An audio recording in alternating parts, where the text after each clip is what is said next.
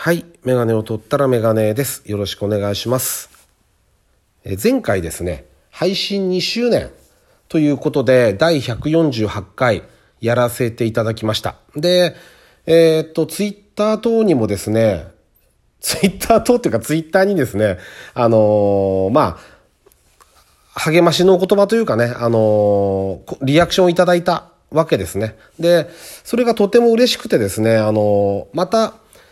ね、これで3年目に入ってるわけですけども、あの、できる限りはやりたいなとも思うし、あのーまあ、次回150回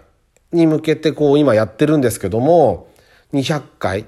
まあ3年目で200回とかっていうのもいろいろ考えながら、うんとできるかなっていうふうには思いますね。あの、いい刺激というか、あの、なんて言うんだろう。まあ、あのー一つのこう、なんて言うんだろう、クリアしていくじゃないですけど、徐々に徐々にこう、積み重ねてやってんだなっていう感じはしますよね。あのーそれがまたやっぱり刺激になるんで、まああの、これからもうちょっとまた頑張って、頑張るというか楽しんで、あの、やっていきたいなっていうふうに思いました。本当にありがとうございました。というわけでですね、えっと、第149回になります。ラジオにメガネ始めたいと思います。よろしくお願いします。はい。でですね、えーっと、先日ですね、あの、釣りですね。あのね、釣り大会というかね、釣り教室に近かったかなって感じですよね。あのまあ、初心者向けの釣り教室みたいなものが、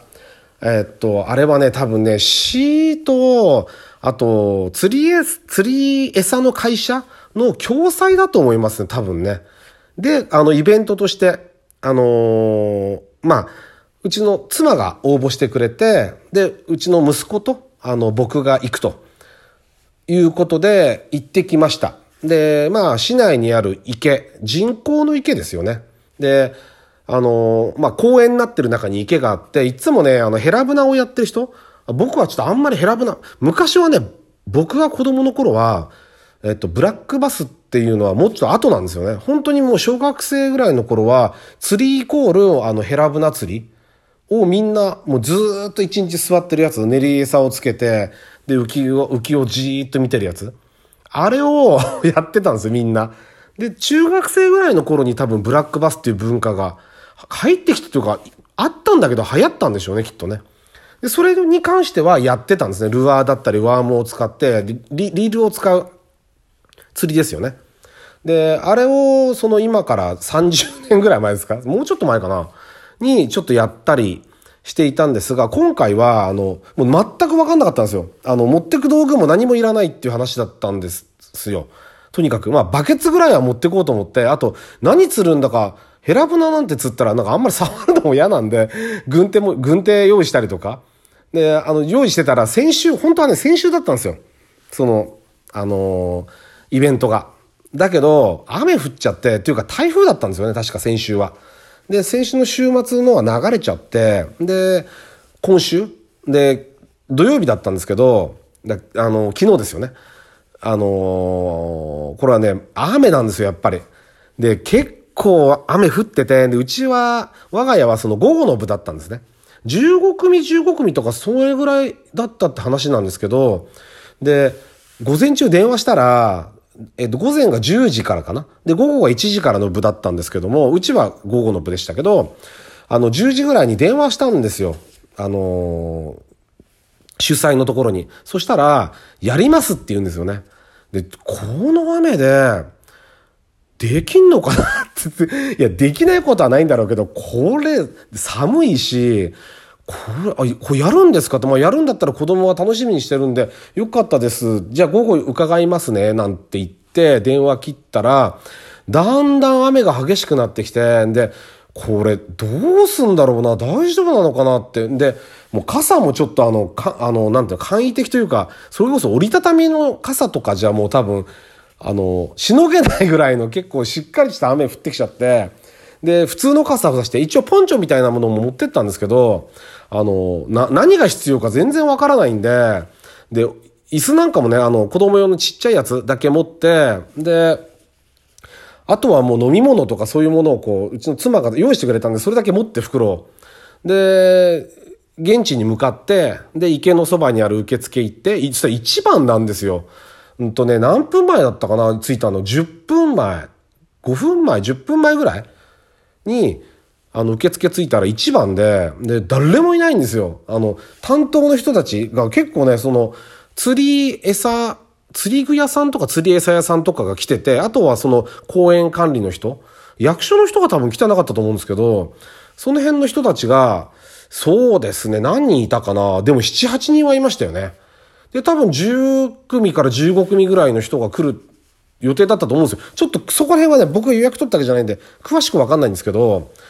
何せ午前中に取ろうとしたら弾かれちゃって午後になったって話だったんで、あの結構な人数が多分予約という形をしてたと思うんですよね。で、そこで、えっと、一番について、で、説明を受けました。で、それに関しても、竿もね、あの、借り、借りられるんですけど、こう、なんていうの、プラスチックじゃなくて、なんていうの、あれ、FRP じゃないな、なん、なんていうんだろう。あのまあ、おもちゃみたいな竿なんですよ、要は。軽くて。長さもね、1メーター、1メーターちょいぐらいかな。なんか、金魚、金魚を釣る竿みたいなジャンルになってるらしいですね。まあ、いわゆるおもちゃと釣り道具の境目みたいなもの。で、それに糸と仕掛け。まあ、針と、あと、浮きとかがついてるんですけども、重りと。で、餌はね、あのー、プラスチックのね、なんて言えばいいんだろう、ドレッシングが入るみたいな容器ちっちゃい丸くて蓋がつくやつ。あれに、それもね、なんかね、子供向けなのかわかんないんですけど、あのー、二袋粉が入ってて、それで500、600円だ700円っつったかな。で、その一袋こうやって入れて、で、あのー、醤油差しの化け物みたいな でっかいやつがついてて、それに水入れてシャーってこう水を刺すんですね。で、蓋閉めて、そのプラスチックの透明の容器を振ると、シャカシャカシャカシャカ振ると丸、あの、丸くこう、まあ、まん丸じゃないですけど、塊ができるんですね。それが釣り餌なんですね。で、何色が出るかはお楽しみっていうやつで、まあ、そこが多分子供用になってるんじゃないそういうお楽しみ。で、説明を受けて終わってちょうど時間ぴったりぐらいになったら、わらわらわらって結構来て、うんと何人ぐらい、子供たちがね、何人ぐらいいたかな7、8人？下手したら10人ぐらいいましたよね。下手したらっていうのが変ですけど、10人ぐらい多分いたんじゃないかなと結構来たんですよね。あの、時間ぴったりぐらいに。で、あの、ポイントをもう、あの、パラソルみたいなものを立ててくれてて、で、そこで釣りを釣ってくださいって。で、まあ僕一番だったんで、息子と一緒に一番とこ行って、そんで、あの、餌、そこで作って、で、まあ、仕掛けの、あの、仕掛けに針をつける？針じゃないや、餌をつけるやり方とかを教わって、で、釣り糸を垂らして、で、やったんですけども、あの、ブルーギルが結構始めたすぐに、でもちっちゃいんですよ、本当に。何センチ？2, ?2 センチぐらい？ちっちゃいブルーギルでしたけど、とか僕魚詳しくないんで分かんないんですよね、何が釣れたんだか。で、ブルーギルってでっかいやつ刺すじゃないですか。だけど、あの、ちっちゃいのは大丈夫だって言うんで、これ何ですかって言ったらブルーギルだって言うから、これがギルなんですかっつって。で、手で持って、で、針を、返しがないんで、あれ、あの針。あ、そう、ああいうもんらしいですね。ヘラブナとかって返しがないみたいで、あの、スッてこう抜いて、バケツに入れて、あれ多分放流できないんでしょうね。外来種だから。わかんないけど、そんなようなのありましたよね。なんかね、ブラックバスとか放流できないって。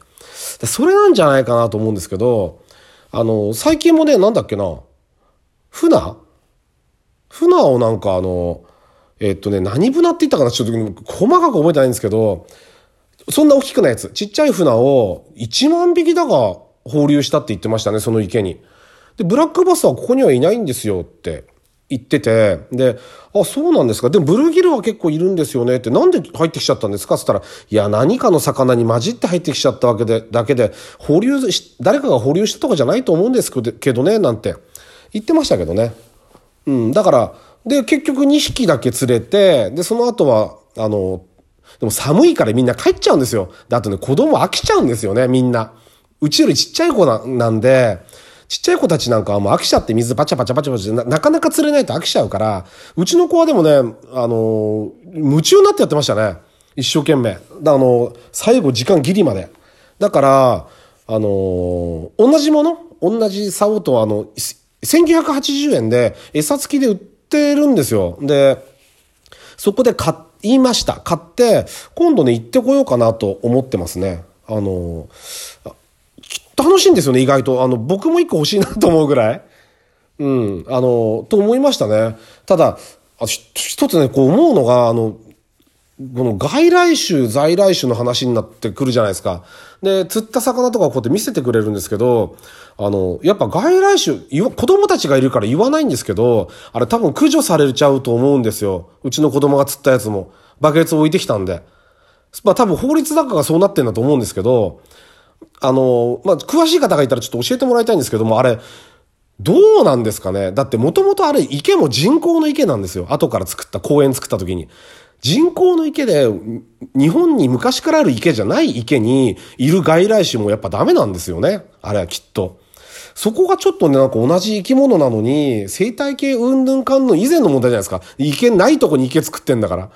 だから、あの、どうなんだろうなってちょっと思いましたけどね。まあ、僕は釣りやる人間じゃないんで、釣り本格的にやってる人にしてみたらまた全然違う意見なんでしょうけど、なんかね、あんまり在来種外来種ってこう人工池で分ける？昔からある池だったらまあ分からなくもないけどって、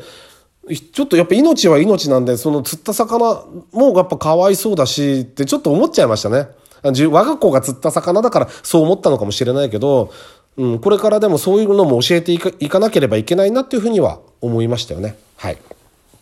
というわけで、えっと、次回150回になります。あの、何かリアクションとありましたら、よろしくお願いします。あの、楽しみに待っています。まあ、なくても150回はやるので、あの、よろしかったら、えー、また聞いていただけると嬉しいです。ありがとうございました。メガネを取ったらメガネでした。